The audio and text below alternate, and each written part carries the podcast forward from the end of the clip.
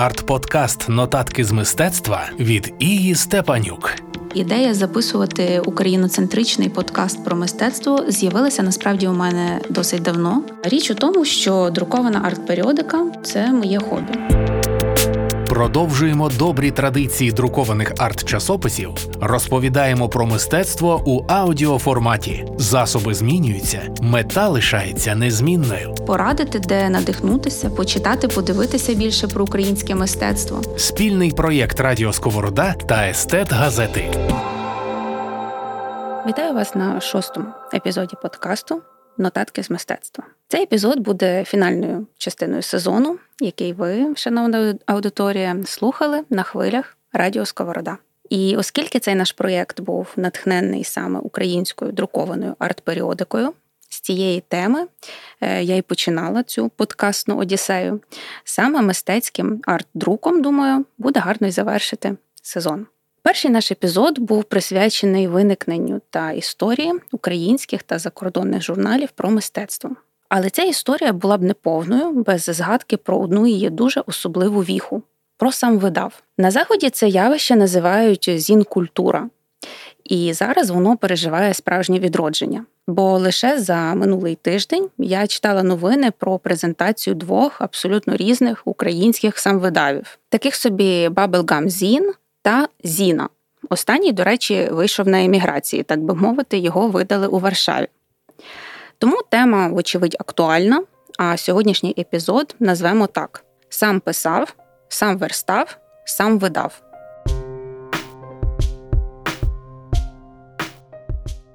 Зіни яскрава та самобутня течія американського та європейського самвидаву.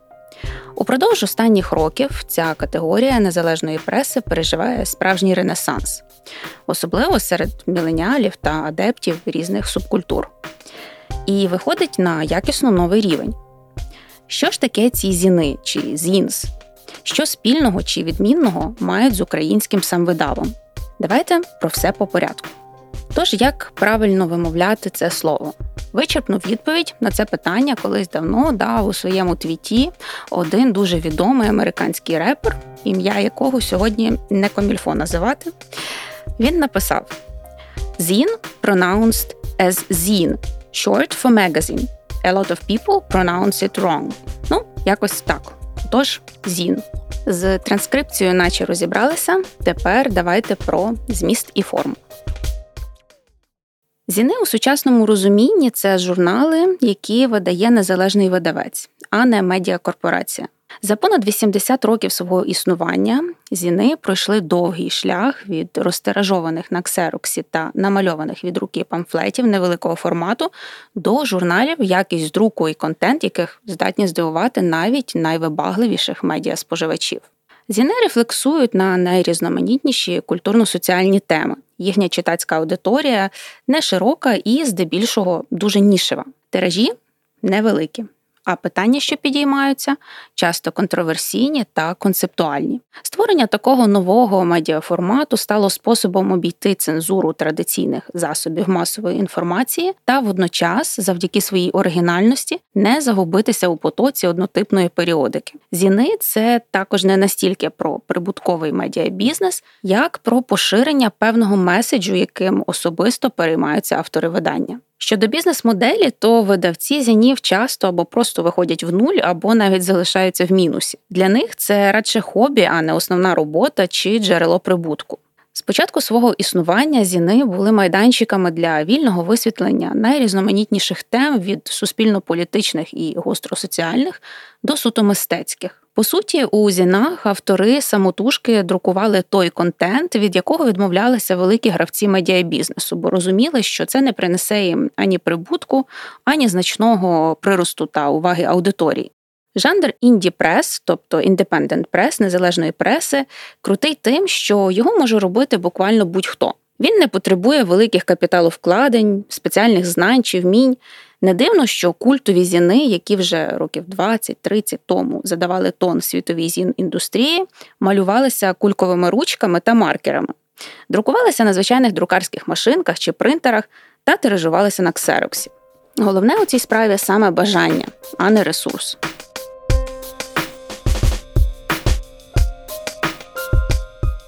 До 90-х років більшість е, зінів у США, Європі та й в Україні виготовлялися у, так би мовити, кустарних умовах і тиражувалися за допомогою звичайної офісної копіювальної техніки.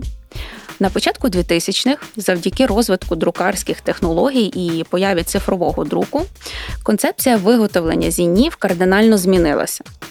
Тепер це не обов'язково перексерені хендмейд журнальчики, це також повноцінні і якісно видані часописи, за друк яких платить сам автор.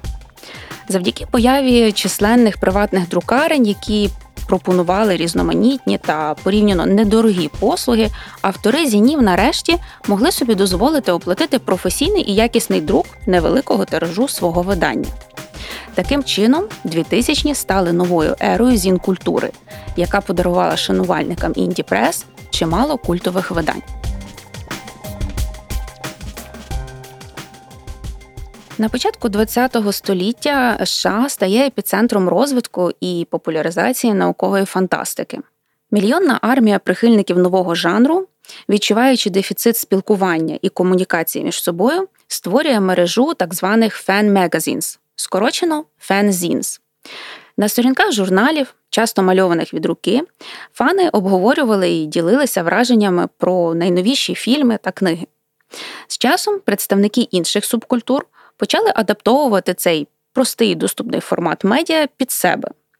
Частинка фан так і залишилася десь у 20-х роках ХХ століття, бо нові видавці вирішили не обмежувати себе належністю до якихось фан-клубів і почали видавати просто зінс. Популярні зіни першої хвилі часто асоціюються з протестними рухами та риторикою найрізноманітніших субкультур. У 70-х зіни стали неофіційними рупорами панк-культури. З їхньою допомогою рекламували нові музичні гурти, яким було важко пробитися на сторінки мейнстрімних музичних журналів. Побудує думка, що назва музичної течії панк з'явилася саме завдяки одноіменному зіну. Сам видавний панк-зін був неофіційним виданням андеграундного мистецтва і музики Нью-Йорку у 70-х. Тісні зв'язки з зін-культурою мав і феміністичний рух у США особливо фемінізм так званої третьої хвилі. У 90-х феміністична панкспілка Riot Girl активно використовувала зіни, щоб публікувати контент, який через цензуру не надрукувало б жодне тогочасне мейнстрімне ЗМІ. На сторінках своїх журналів вони обговорювали гострі питання, пов'язані з сексуальністю, сексуальним насиллям та об'єктивацією жінок у суспільстві. У 80-х концепт зінів остаточно закріпився у США як самостійний і самобутній жанр незалежного медіа. Щороку в Америці друкувалися тисячі журнальних самвидавів. Вони охоплювали найрізноманітнішу тематику. 1982 року такий собі Майк Гандерлой починає видавати зін про зіни, Fact Sheet 5. Це був е, каталог американських і закордонних зінів, що став своєрідною базою даних для читачів і митців, що працювали у цій сфері. Зараз Fact Sheet 5 – джерело номер один для вивчення феномену світової зін-культури. Україноцентричний подкаст про мистецтво.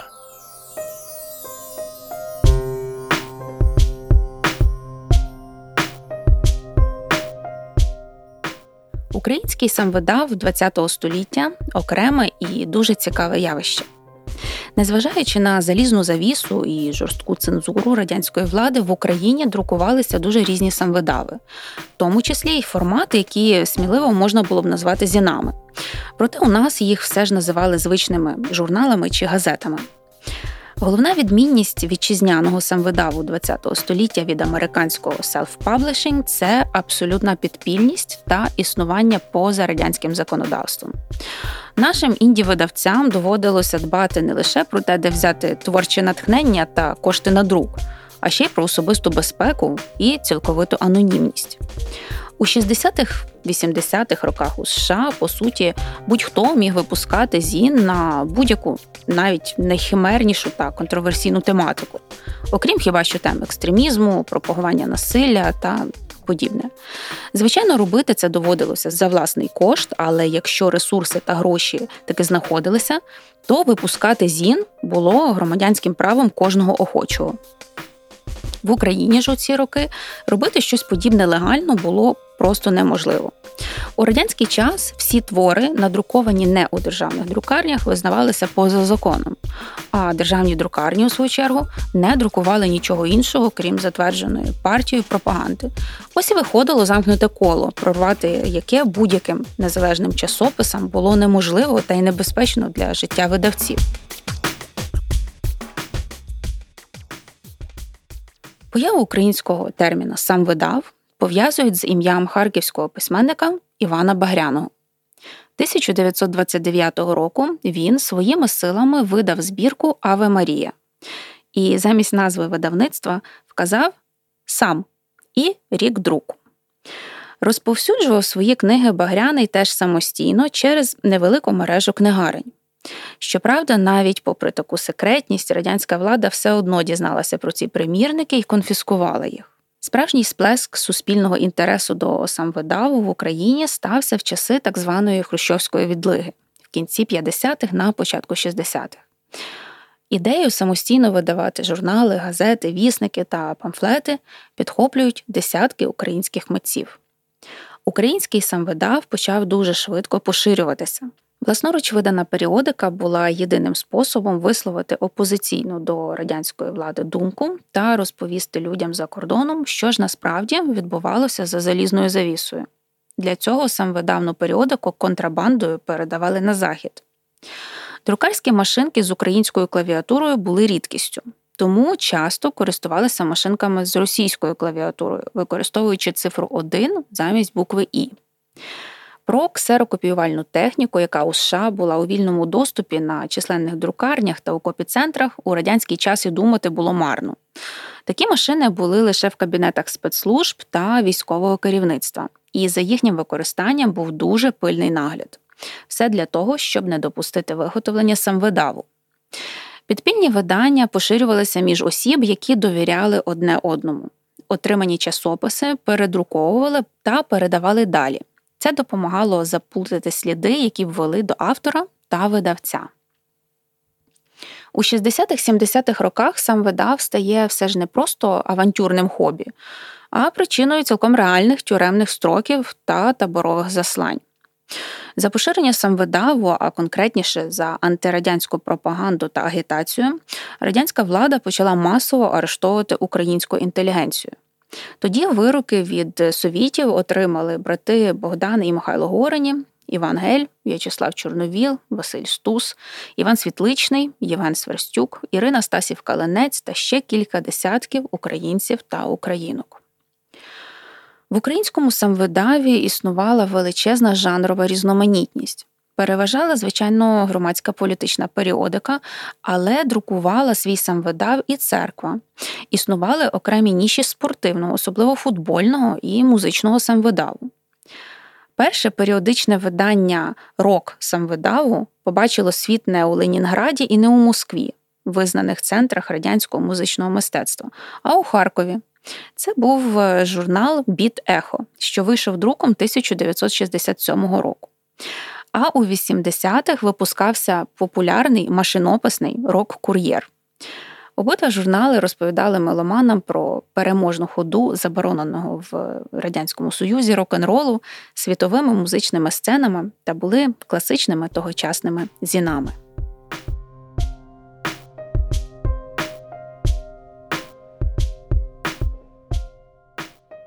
Ні арешти, ні табори не зупинили українців у їхньому прагненні творити незалежні медіа. По суті, перебудовний сам видав кінця 80-х, початку 90-х творило багато тих самих людей, що цим займалися 10 або й 20 роками раніше, переживши табори, арешти та виклики до КДБ. Український вісник, Євшан Зілля, газета Гомін перебудови, літературно-громадський альманах Карби Гір перевал, дзвін, поступ, кафедра, каяла. Загалом понад 1200 неофіційних видань стали голосами тієї епохи. Після відновлення незалежності України, ліквідації цензури та з появою інтернету українська друкована незалежна періодика потроху стала зникати з читацького горизонту. Але у 90-х і 2000-х все ж виходило у світ кільканадцять вітчизняних зінів, які дозволяли стверджувати, що український самвидав скоріше живий, ніж мертвий. Одним з перших таких українських видань був журнал Відрижка, який з'явився у Польщі. Його у Варшаві випускали Андрій Маруха і Влодко Наконечний. Це були прекрасні та божевільні лемки, як про них сказав Іздрик в одному з своїх інтерв'ю.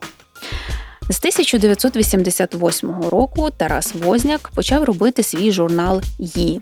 Це був добротно зроблений мистецький часопис квадратного формату з кольоровими вкладками і фото.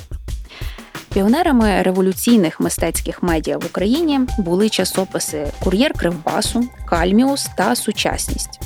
Останній, до речі, здобув особливу популярність після друку рекреації Андруховича. У Харкові трохи пізніше з'явився абсолютно авангардний анархістський журнал Гігієна, до створення якого серед інших був причетний і Сергій Жадан. Від перших чисел гігієна здобула популярність у колах харківської та київської молоді, ставши зразком справжньої класики українського самвидаву.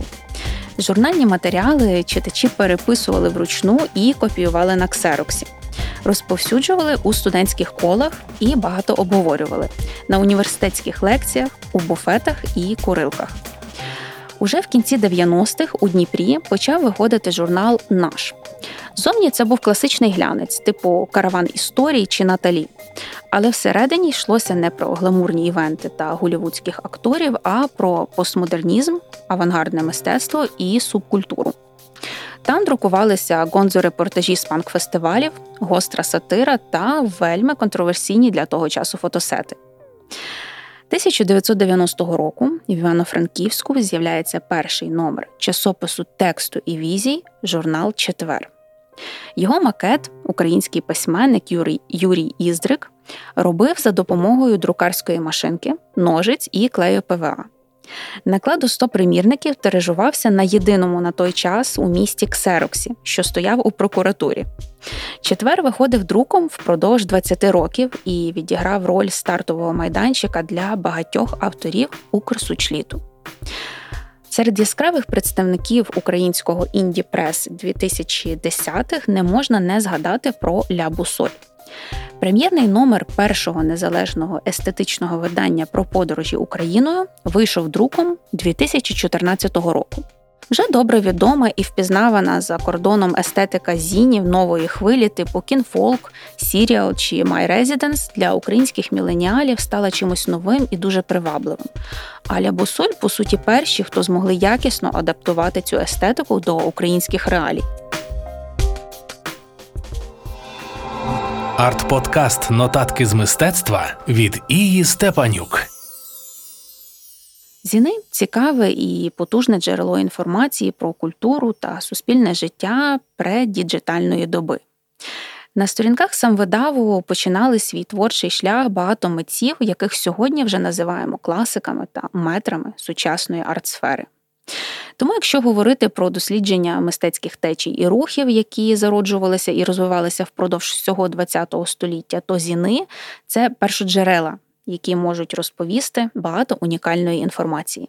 За кордоном діджиталізація цих видань стала популярною практикою. Численні установи сфери культури та й просто приватні дослідники чи колекціонери викладають у вільний інтернет-доступ оцифровані підбірки найрізноманітніших зразків інді-прес. В Україні така практика теж є, але відбувається вона не так активно. І якщо вже зачепили тему діджиталізації, то варто зауважити, що, хоча багато іноземних і вітчизняних зінів намагалися перейти в онлайн, як показали час і досвід, цей формат все ж про друк і тактильний контакт з читачем, а не просто про віртуальну передачу інформації. Тому не дивно, що культові зіни так і залишаються вірними старому доброму друку на папері. Для тих, чиї голоси зазвичай залишаються непочутими, зіни стають додатковими рупорами та майданчиками для презентації своєї творчості.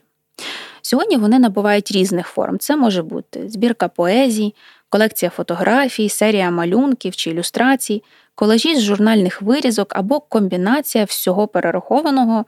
Насправді, будь-що, е, на що здатна фантазія видавця, може стати зіном. Тут немає якихось обмежень чи редакційної політики, Потрібно лише бажання надати своїм думкам фізичної форми. Зіни можуть стати справжньою знахідкою для молодих митців і літераторів, які вже встигли почути про неформальність своєї творчості від мейнстрімних змі. Такі самвидави можуть надати їм стимул працювати далі та отримувати миттєвий фідбек. Кажуть, все нове це добре забути старе. Тому цілком можливо, що 20-ті роки 21-го століття стануть часом, коли зіни здійснять свій великий камбек.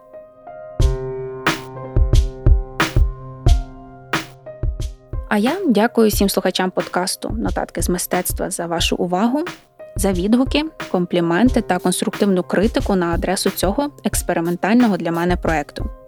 І щиро вдячна Радіо Сковорода за те, що запросили та, як то кажуть, захостили цей україноцентричний подкаст про мистецтво на своїх радіохвилях та онлайн-платформах. Почуємося. Арт-подкаст Нотатки з мистецтва від Ії Степанюк. Ідея записувати україноцентричний подкаст про мистецтво з'явилася насправді у мене досить давно. Річ у тому, що друкована арт-періодика це моє хобі. Продовжуємо добрі традиції друкованих арт-часописів, розповідаємо про мистецтво у аудіоформаті. Засоби змінюються, мета лишається незмінною. Порадити, де надихнутися, почитати, подивитися більше про українське мистецтво. Спільний проєкт Радіо Сковорода та Естет Газети.